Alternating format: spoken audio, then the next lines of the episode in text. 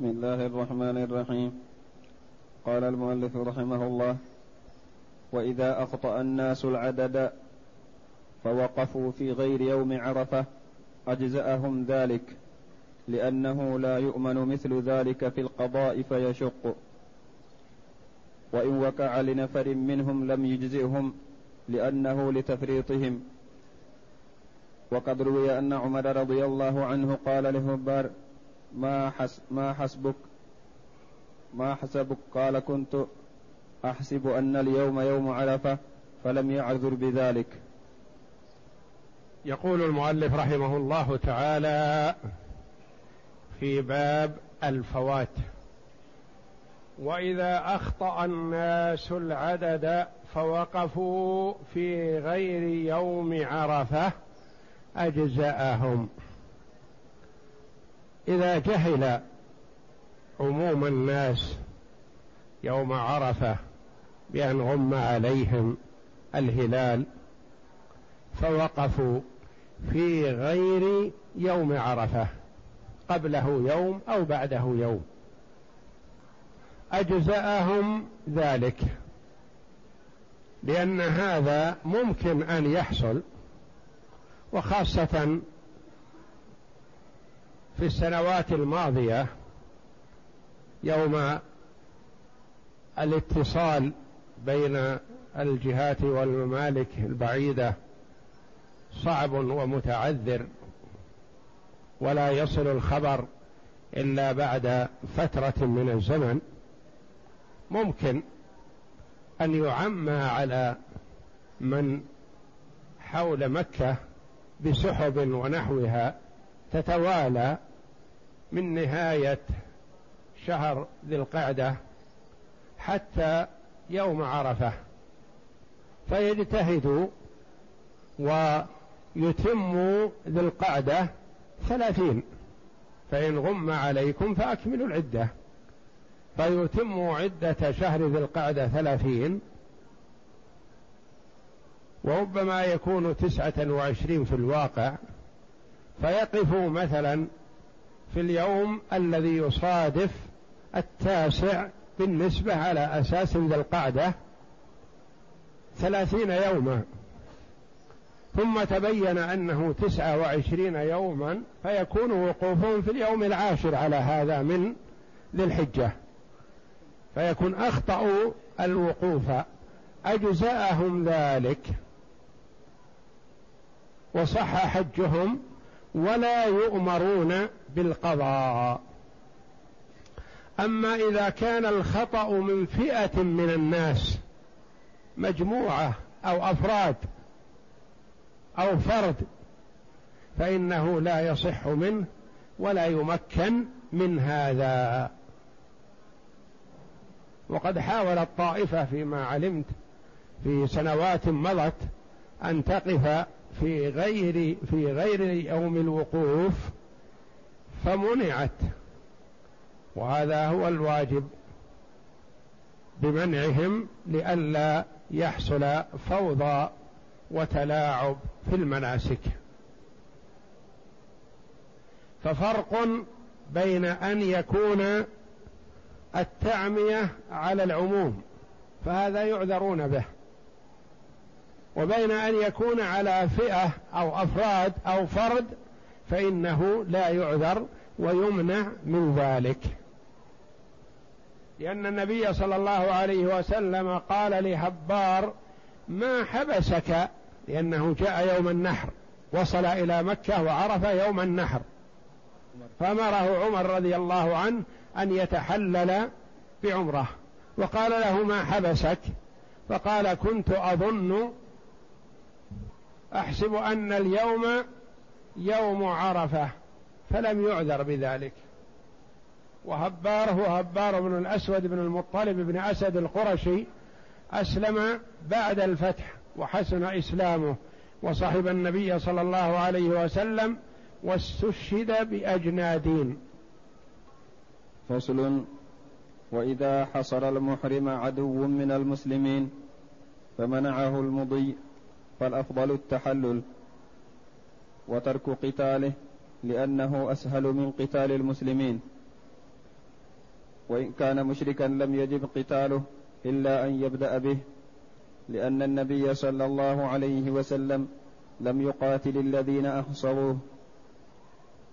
وإن غلب على ظن المحرم الظفر استحب القتال ليجمع بين الجهاد والحج، وإن غلب على ظنه خلاف ذلك استحب الانصراف صيانة للمسلمين عن التغرير. ثم إن وجد طريقا آمنا. فصل: وإذا حضر حصر المحرم عدو من المسلمين المتوجه إلى مكة قد يمنع من الدخول لسبب من الأسباب، قد يكون المانع له مسلم من المسلمين، وقد يكون الذي حصره ومنعه كافر كما حصل لنبي الله صلى الله عليه وسلم. فالحصر ممكن كما هو قد حصل للنبي صلى الله عليه وسلم فقد يحصل لغيره، فما الحكم؟ فإذا كان المانع والحاصر الذي حصر المحرم مسلم فلا ينبغي قتاله، بل على المسلم إذا حصر أن يتحلل وهو معذور، لأن قتال المسلم فيه ما فيه، فيتحلل إن كان على ما سبق، إن كان قد اشترط فيتحلل ولا شيء عليه، وإن كان لم يشترط فيذبح هديا ويتحلل، فإن لم يستطع الهدي صام 10 أيام وحل. هذا إذا كان المانع له مسلم. أما إذا كان المانع له غير مسلم، لا قدر الله منعه غير مسلم من دخول مكة، فما الحكم؟ يقال لا يخلو. إن كان المحصرون يظنون أنهم ينتصرون على هذا المانع الكافر فعليهم أن يقاتلوا، يعني أولا القتال لا يجب في هذه الحال خاصة مع المحرم، إلا إن قاتل، فإن قاتل قتل، وإن لم يقاتل فالمسلم الذي حصر ينظر. إن كان يظن الغلبة على هذا الكافر فيقاتله، لأنه حينئذ يجمع بين فتح طريق الحج والحج وبين الجهاد في سبيل الله. وإن غلب على ظنه أن الكافر يغلبه، لأن الكافر ذا قوة وشوكة ومنعه، والحجاج مثلا ما استعدوا في بالسلاح ولا بشيء من هذا، فالأولى والأفضل أن يتحلل ويرجع ولا يقاتل لئلا يوقع المسلمين في القتل، فهو لا يخلو. إن كان الحاصر له الذي حصره مسلم فلا يقاتل، وإن كان الذي منعه غير مسلم فينظر، إن ظن الانتصار عليه فيقاتل لأجل أن يجمع بين الجهاد والحج، وإن ظن غير ذلك فلا يقاتل حقنا لدماء المسلمين. ثم إن وجد طريقا آمنا لم يجز له التحلل قرب أم بعد، لأنه قادر على أداء نسكه، فأشبه من لم يحصر. ثم إن وجد طريقا آمنا، قد يكون هذا الذي يمنع المرء عن الحج في طريق بينما فيه طرق أخرى توصل إلى مكة، ففي مثل هذه الحال لا يتحلل، لأنه يمكن أن يصل من طريق آخر فيذهب من الطريق الآخر ويؤدي الحج. أما إذا لم يكن هناك طريق غير هذا الطريق فيتحلل على ما سبق.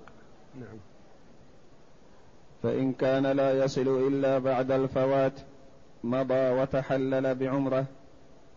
وفي القضاء روايتان، إحداهما يجب لأنه فات الحج أشبه من أخطأ الطريق، والثانية لا قضاء عليه لأنه تحلل بسبب الحصر أشبه من تحلل قبل الفوات، وإن كان لا يصل إلا بعد الفوات.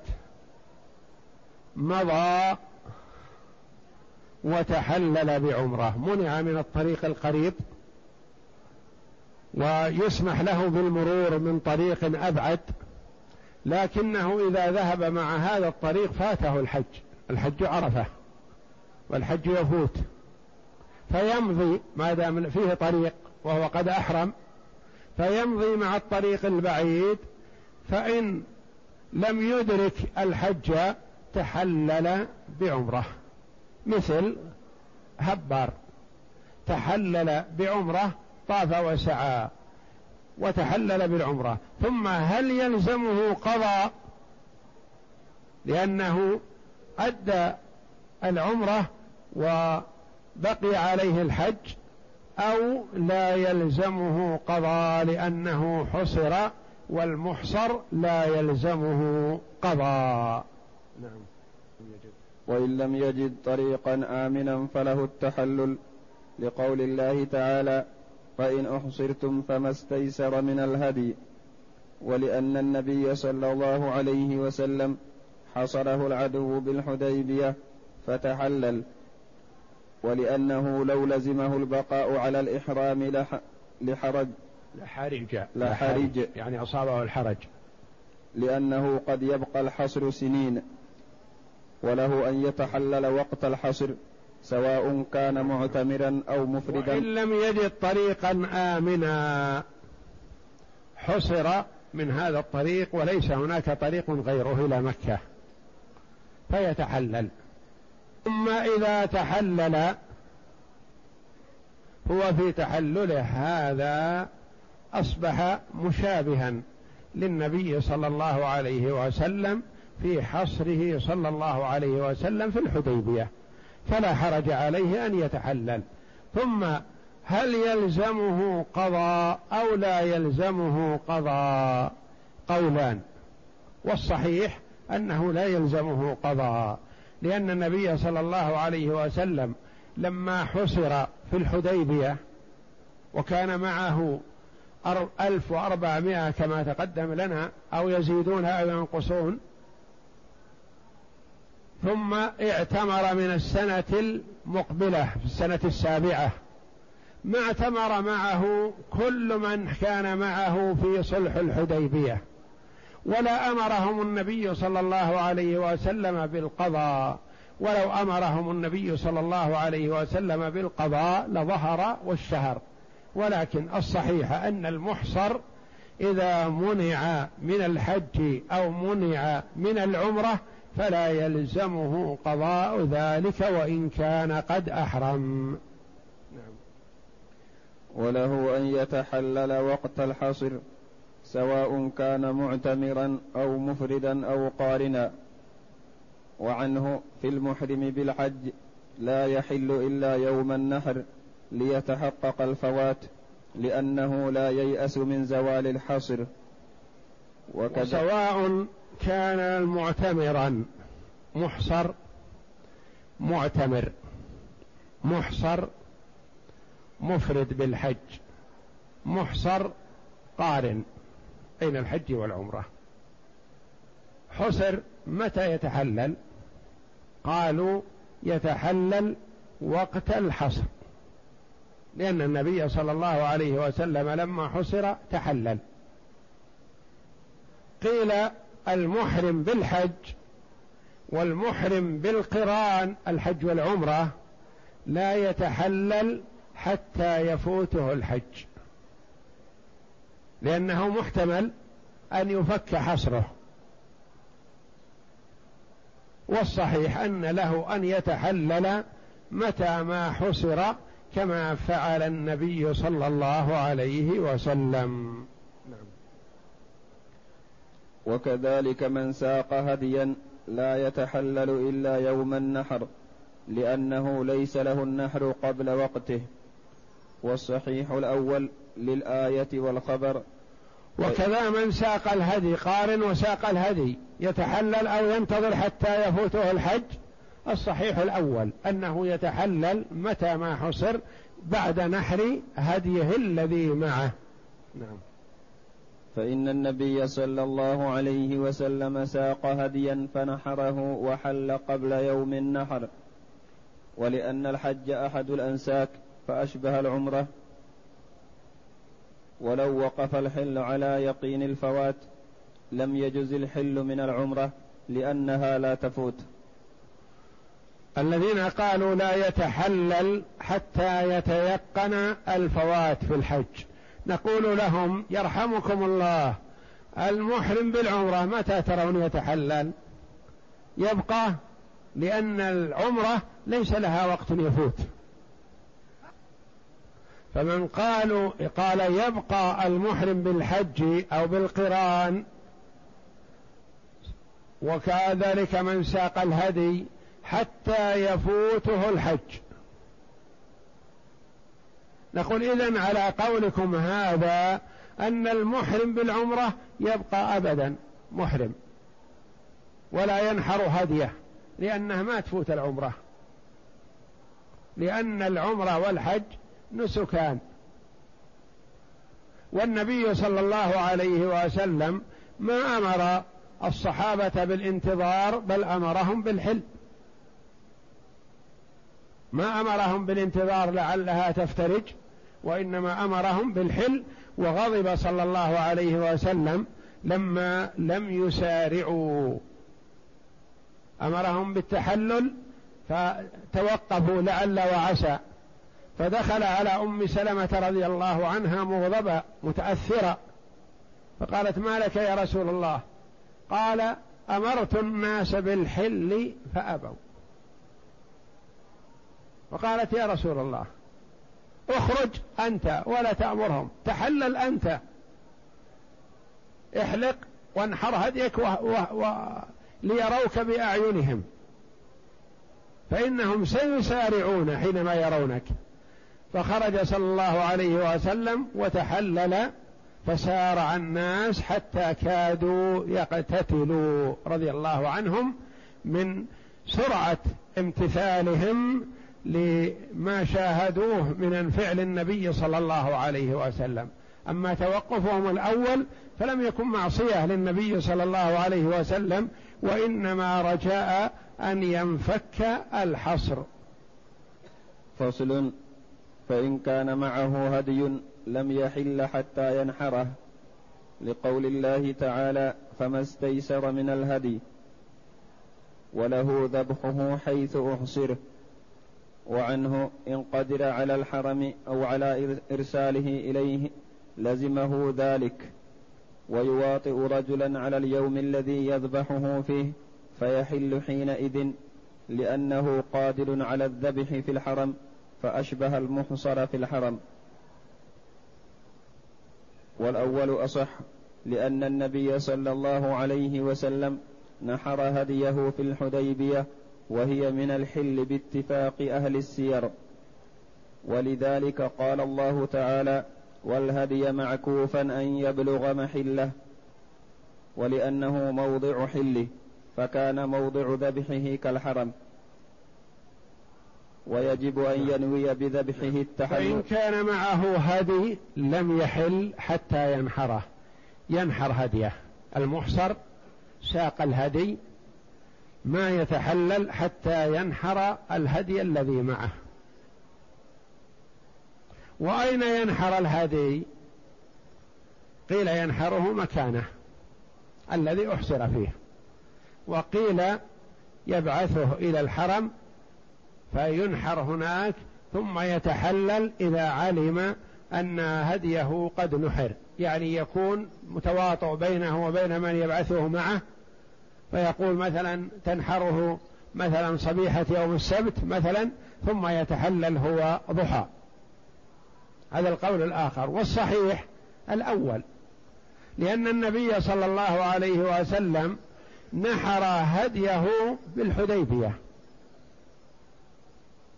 ما بعثه صلى الله عليه وسلم مع أحد إلى مكة لينحر هناك، وإنما نحره في مكان الحصر، ومكان الحصر الحديبية خارج الحرم، يعني هو صلى الله عليه وسلم حصر قبل أن يصل إلى حدود حرم مكة في الحديبية، فنحر هديه في الحديبية. فأخذ من هذا أن الهدي ينحر في المكان الذي يحصر فيه المرء، ولا يلزم أن يبعثه إلى مكة. ويجب أن ينوي بذبحه التحلل به، لأن الهدي يكون لغيره، فلزمته النية ليميز بينهما. ويجب أن ينوي بذبحه، يعني ذبح الهدي، أنه هدي التحلل، لأن الهدي أنواع: هدي التمتع، وهدي القران، وهدي الجبران، وهدي النفل التطوع المطلق، وهدي التحلل للحصر. فينوي بذبح هذا الهدي الذي معه التحلل به حال حصره. نعم. ثم يحلق، لما روى ابن عمر رضي الله عنهما أن رسول الله صلى الله عليه وسلم خرج معتمرا، فحالت كفار قريش بينه وبين البيت، فنحر هديه وحلق رأسه بالحديبية. هذا هو الدليل على أن بعد النحر يحلق، لأن النبي صلى الله عليه وسلم فعل ذلك كما روى ابن عمر في عمرة الحديبية، لما حصر نحر صلى الله عليه وسلم هديه ثم حلق عليه الصلاة والسلام. نعم. وهل يجب الحلاق؟ قول رواه البخاري بمعناه، يعني ليس بهذا اللفظ، وإنما معنى هذا، لأن الحديث طويل، وإنما أتى بالشاهد الموطن الشاهد بمعناه بدون لفظه. نعم. وهل يجب الحلاق أو التقصير أو لا؟ مبني على الروايتين فيه، هل هو نسك أم لا؟ هل يجب الحلاق والتقصير أو لا يجب؟ نقول قولان تقدم لنا: هل الحلاق والتقصير نسك يجب الاتيان به، أم هو تحلل وإظهار للحل؟ قولان. عند من يقول إنه نسك يقول يجب أن يحلق أو يقصر بعدما ينحر هديه، وعند من يقول إنه ليس بنسك وإنما هو تحلل وإظهار للحل، قال لا يجب الحلق والتقصير. ويلزم على هذا الخلاف كذلك من جامع في العمرة بعد الطواف والسعي وقبل التحلل بالحلق والتقصير. عند من يقول إنه نسك يرى أنه يجب عليه هدي لأنه جامع قبل أن يتم عمرته، وعند من يقول إنه ليس بنسك لا يوجب عليه شيء. والصحيح والله أعلم أنه نسك، لأن الله جل وعلا ذكره في كتابه العزيز في قوله تعالى: لا تدخلن المسجد الحرام إن شاء الله محلقين ومقصرين لا تخافون. وقال جل وعلا: ولا تحلقوا رؤوسكم حتى يبلغ الهدي محله. فدل على أن الحلق أو التقصير نسك. فإن قلنا هو نسك حصل الحل به وبالهدي وبالنية، وإن قلنا ليس بنسك حصل الحل بهما دونه. فصل. وإن لم يجد هديا صام 10 أيام ثم حل، لأنه دم واجب للإحرام، فكان له بدل ينتقل إليه كدم التمتع، ولا يحل إلا بعد الصيام، كما لا يحل إلا بعد الهدي، فإن نوى التحلل قبله لم يحل، فكان على إحرامه حتى يذبح أو يصوم، لأنه أقيم هاهنا مقام أفعال الحج. فإن لم يجد هديا فماذا يعمل؟ قال المؤلف رحمه الله تعالى: صام 10 أيام قياسا على هدي التمتع وهدي القران. صام 10 أيام ثم حل. وهذا فيه نظر كما قال بعض العلماء رحمهم الله، قال إن النبي صلى الله عليه وسلم معه كما تقدم العدد الكثير 1400 أو يزيدون أو ينقصون قليلا، وليس كلهم معه هدي، لأن فيهم فقراء الصحابة رضي الله عنهم ما عنده هدي ولا يملكون هذا ولا يستطيعونه، ولم يثبت أن النبي صلى الله عليه وسلم أمر من لم يجد هديا أن يصوم، وإنما قال أمرهم بالتحلل الذي هو الحلق فحلوا، فمن وجد الهدي نحره ومن لم يجد الهدي فلا يظهر أن عليه شيء، والله أعلم. نعم. فصل: وليس عليه قضاء، وعنه يجب عليه القضاء، لأن النبي صلى الله عليه وسلم قضى عمرة الحديبية، وسميت الثانية عمرة القضية، ولأنه حل من إحرامه قبل إتمامه فلزمه القضاء كمن فاته الحج. ووجه الأولى أنه تطوع جاز التحلل منه مع صلاح الوقت له، فلم يجب قضاؤه، كما لو دخل في الصوم يعتقده واجبا فلم يكن. فأما الخبر فإن الذين صدوا كانوا 1400، والذين اعتمروا معه في القضاء كانوا نفرا يسيرا، ولم يأمر الباقين بالقضاء. والقضية الصلح الذي عمرة القضية. نعم. والقضية الصلح الذي جرى بينهم، وهو غير القضاء، ويفارق الفوات فإنه بتفريطه. من حصر وتحلل هل يلزمه القضاء أو لا؟ قولان: القول الأول وهو الصحيح إن شاء الله لا يلزمه القضاء، لأنه أدى ما عليه، ولم يكن هذا نتيجة تفريط فوات، الذي فاته الحج نقول عليه القضاء لأنه فرط وتساهل. وعمر رضي الله عنه أمر هبارا بأن يقضي الحج. وأما من حصر فهو لم يكن منه تقصير ولا تفريط، منع، فله أن يتحلل ولا شيء عليه. القول الآخر، الرواية الأخرى، أن عليه القضاء. نقول لما؟ قالوا لأن النبي صلى الله عليه وسلم قضى تلك العمرة التي حصر فيها، وسميت العمرة الثانية في سنة 7 عمرة القضية. نقول نعم يرحمكم الله، سميت عمرة القضية لأنها المقاضاة التي تقاضى عليها النبي صلى الله عليه وسلم مع كفار قريش على أن يعتمر في السنة المقبلة، والنبي صلى الله عليه وسلم ما أمر كل من معه في صلح الحديبية أن يعتمروا عن هذه العمرة، فالذين جاءوا معه في السنة 7 أقل بكثير من الذين جاءوا معه في السنة 6. فما أمر النبي صلى الله عليه وسلم كل من حضر في السنة 6 أن يعتمر معه في السنة 7، لا.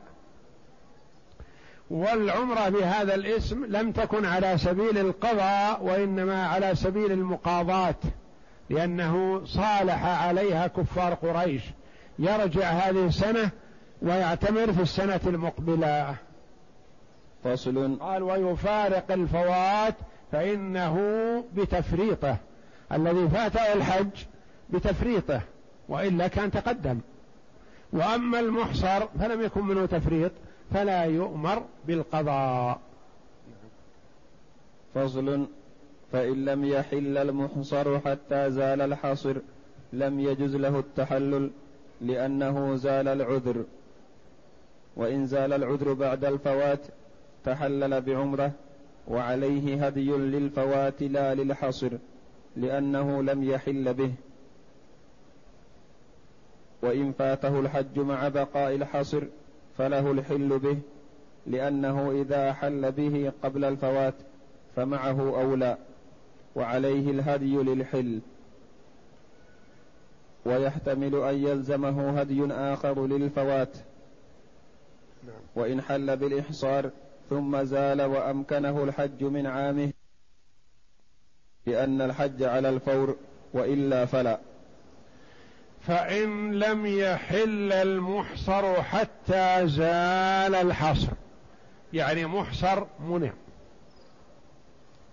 فأخذ يتردد هل يتحلل أو لا يتحلل، يفكر في الأمر،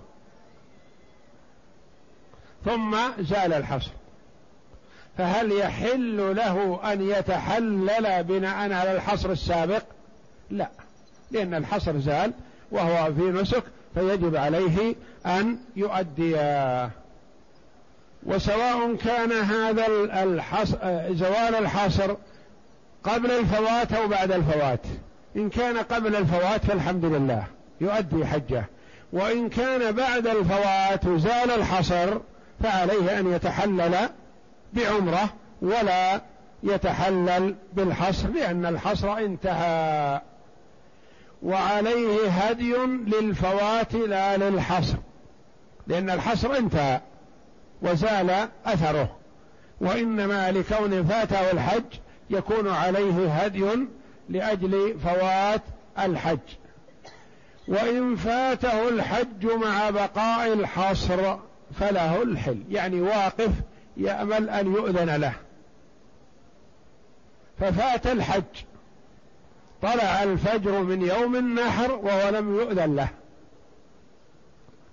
فهل يلزمه هدي للإحصار أم يلزمه الهدي للفوات؟ يلزمه الهدي للإحصار لأنه هو الذي فوت عليه، لولا الإحصار ما فاته الحج لكنه فاته بسبب الحصر.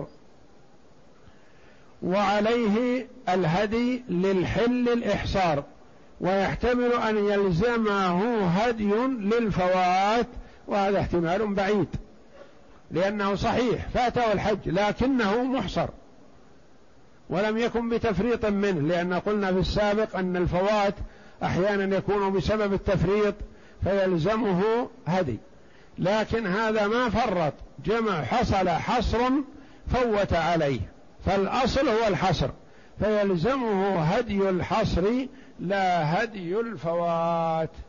نعم. ثم هل يلزمه القضاء أو لا؟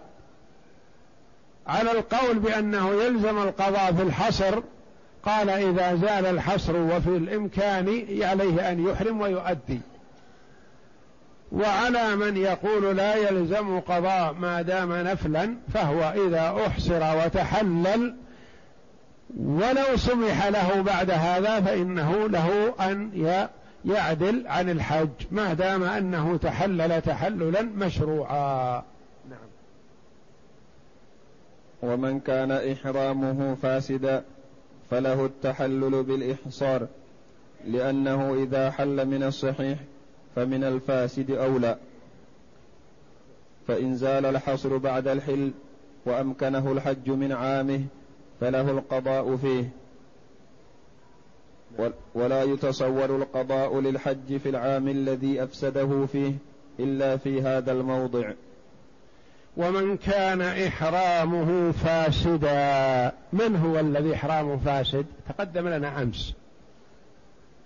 هذا مثلا أحرم من ذي الحليفة وتوجه إلى مكة محرما، في أثناء الطريق جامع زوجته وهما محرمان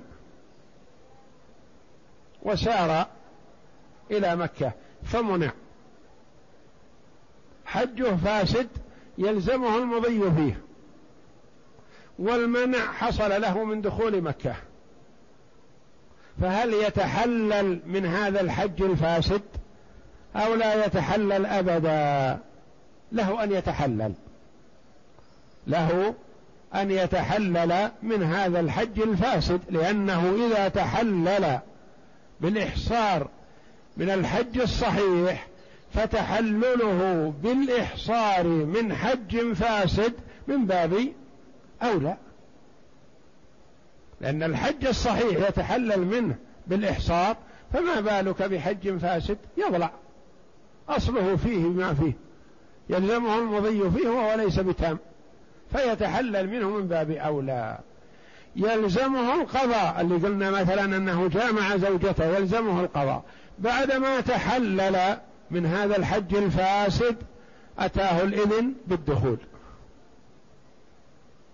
فنقول يلزمه أن يحرم الآن ليقضي الحج الفاسد، ليس هذا الإحرام من أجل أنه فك الحصر، لا، الإحرام هذا من أجل قضاء الحج الذي جامع فيه. قال ولا يتصور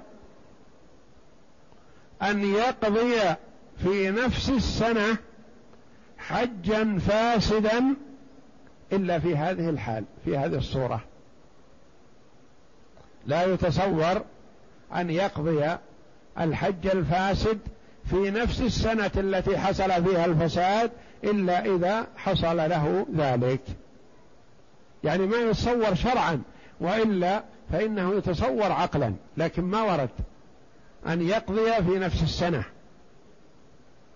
وإلا فعقلا يتصور أن يقضي الحج الفاسد في نفس السنة، مثل الذي فسد حجه وقف بعرفة ففسد حجه، بوقوفه بعرفة جامع زوجته، نقول يلزمه المضي فيه عقلا. انصرف من عرفة إلى مزدلفة، بقي في مزدلفة إلى منتصف الليل، سار من مزدلفة إلى منى ورمى جمرة العقبة، وذهب إلى مكة وطاف وسعى وحلق وقص أو قصر، انتهى من الحج الفاسد، انتهى، يحرم من جديد ويذهب إلى عرفة ويقف فيها قبل الفجر، ثم يمر بمزدلفة ويصلي بها صلاة الفجر، ثم يذهب إلى منها ويرمي جمرة العقبة عن الحج الثاني.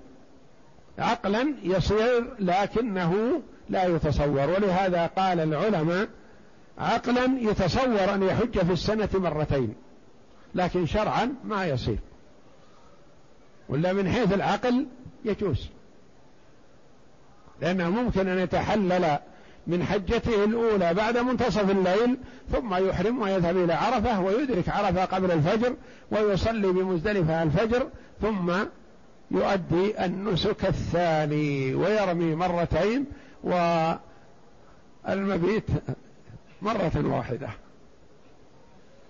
وهذا الذي فاته الحج مع فساده حصر فتحلل من حج فاسد، ممكن أن يقضي في نفس السنة الذي أفسد فيها الحج، لأن تحلله مشروع بسبب الحصر، فتحلل من الحج الفاسد قبل المضي فيه، بخلاف من أذن له في المسير فلا يتحلل منه حتى يتمه. نعم. فصل. ومن صد عن عرفة وتمكن من البيت فله أن يتحلل بعمرة، لأن له ذلك من غير حصر، فمعه أولى، وعنه لا يجوز له التحلل، بل يقيم على إحرامه حتى يفوته الحج ثم يحل بعمرة، لأنه إنما جاز له التحلل بعمرة في موضع يمكنه الحج من عامه ليصير متمتعا، وهذا ممنوع من الحج، فلا يمكنه أن يصير متمتعا. رجل صد عن عرفة، جاء محرم ليقف بعرفة فمنع، مكة ما منع منها، هل له أن يتحلل بعمرة في يوم عرفة مثلا، أم ينتظر حتى يفوته الحج ثم يتحلل بعمره، روايتان قولان. القول الأول: ما دام أنه حصر عن عرفة منع فيتحلل بعمره، لأن من جاء مفردا بالحج في وقت السعة والرخاء يمكنه أن يتحول من حج مفرد إلى عمره، ومن جاء قارنا ممكنه أن يتحول من القران إلى عمره، فهذا منع من ركن من أركان الحج لا يتمكن الاتيان به فيتحلل بعمره. القول الآخر قالوا لا يتحلل حتى يفوته الحج، يعني حتى ينتهي يوم عرفة بكامله ثم حينئذ يتحلل.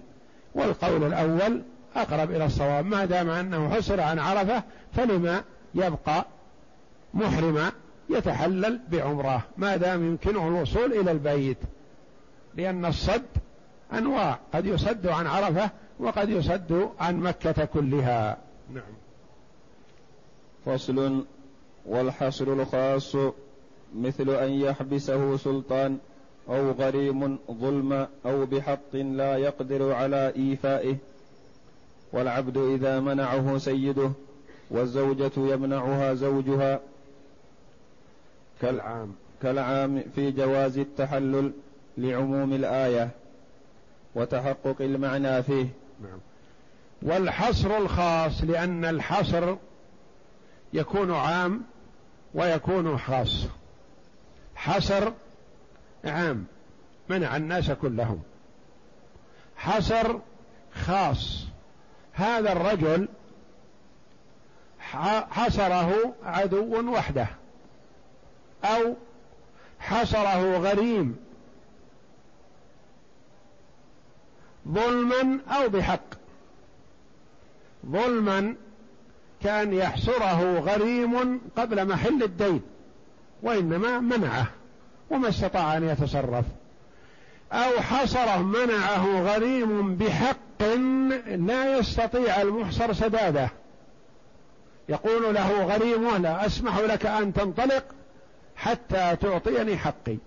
هذا ما يستطيع أن يعطيه حقه، ما عنده شيء، هذا يعتبر حصر خاص. مثل العبد الرقيق حصره سيده، يعني منعه سيده بعدما أحرم، منعه سيده من النسك. الزوجة بعدما أحرمت منعها زوجها من إتمام نسكها. كل هذه تعتبر حصر، لأنها منع لا يستطيع التخلص منه، مثل حكمه حكم الحصر العام. يعني الزوجة أحرمت فمنعها زوجها من الحج بعدما أحرمت ولبت، تعتبر محصرة فتتحلل.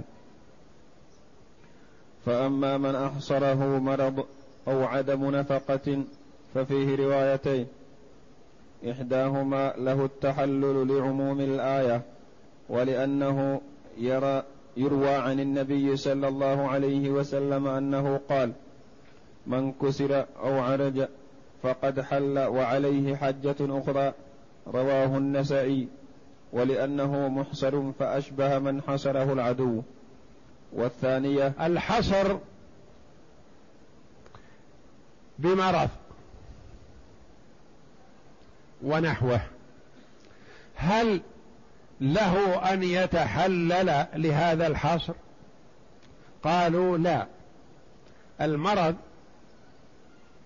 ما يستفيد الحل بهذا، لأنه مريض ليس لا إذا تحلل يشفى من مرضه، وإنما عليه أن يبقى حتى يؤدي نسكه، يمن الله عليه بالشفاء فيؤدي نسكه. أو رجل حصر بسبب ضياع نفقته، معه نفقة فضاعت أو سرقت فما استطاع أن يواصل بالحج، هل يتحلل؟ يعتبر هذا حصر؟ قالوا لا، لأنه إذا تحلل ستعود إليه نفقته، سيستفيد شيء؟ لا، ما يستفيد شيء، وإنما يبقى حتى يستطيع أن يؤدي نسكه. فالحصر الذي هو المنع إذا تحلل استفاد، يعني رجع ولا يلزمه شيء، لا. وعادت الأمور بالنسبة له إلى حالها، لكن هذا لا، مريض ما يعتبر المرض حصر، لأنه إذا تحلل يشفى من مرضه ما يلزم. فحينئذ المريض مثال هذا يحصل مثلا يأتي محرما، وهذا أكثر من الذي قبله حاليا والحمد لله، يعني يأتي محرم ثم يدخل مكة ثم يمرض قبل أن يؤدي عمرته فيدخل المستشفى، نقول هل له أن يتحلل في المستشفى لهذا المرض؟ لا، نقول إن كان الشرط فالشرط جائز، لأن النبي صلى الله عليه وسلم قال لضباعة بنت الزبير حجي والشرطي، قالت إني أريد الحج وأجدني وجعه، قال لها حجي والشرطي فإن لك على ربك ما استثنيتي. فإذا كان مشترط فيتحلل، ما الشرط؟ قالوا لا يتحلل بالمرض، المرض ليس بحبس لأنه لا تحلل ما شفي من مرضه وهو مريض، ولكن يبقى على إحرامه حتى يؤدي نسكه. القول الآخر أن المرض يعتبر حصرا فيتحلل به، لقول النبي صلى الله عليه وسلم من كسر أو عرج فقد حل وعليه حجة أخرى، يعني يعتبر هذا عذر له في التحلل وعليه القضاء. نعم. والثانية ليس له التحلل، لأن ابن عباس وابن عمر رضي الله عنهم قال لا حصر إلا حصر العدو، ولأنه لا يستفيد بالحل الانتقال من حاله والتخلص، يعني الانتقال من مرضه ما يستفيد، هو مريض. نعم. والتخلص من الأذى به، بخلاف حصر العدو. أو الذي سرقت نفقته إذا تحلل وجدت نفقته، لا، هو فيبقى على حاله. فهل المرض وذهاب النفقة يعتبر حصرا أو لا؟ قولان للعلماء رحمهم الله، القول الأول يعتبر حصرا، القول الثاني لا يعتبر حصرا، والله أعلم. وصلى الله وسلم وبارك على عبده ورسول نبينا محمد وعلى آله وصحبه أجمعين.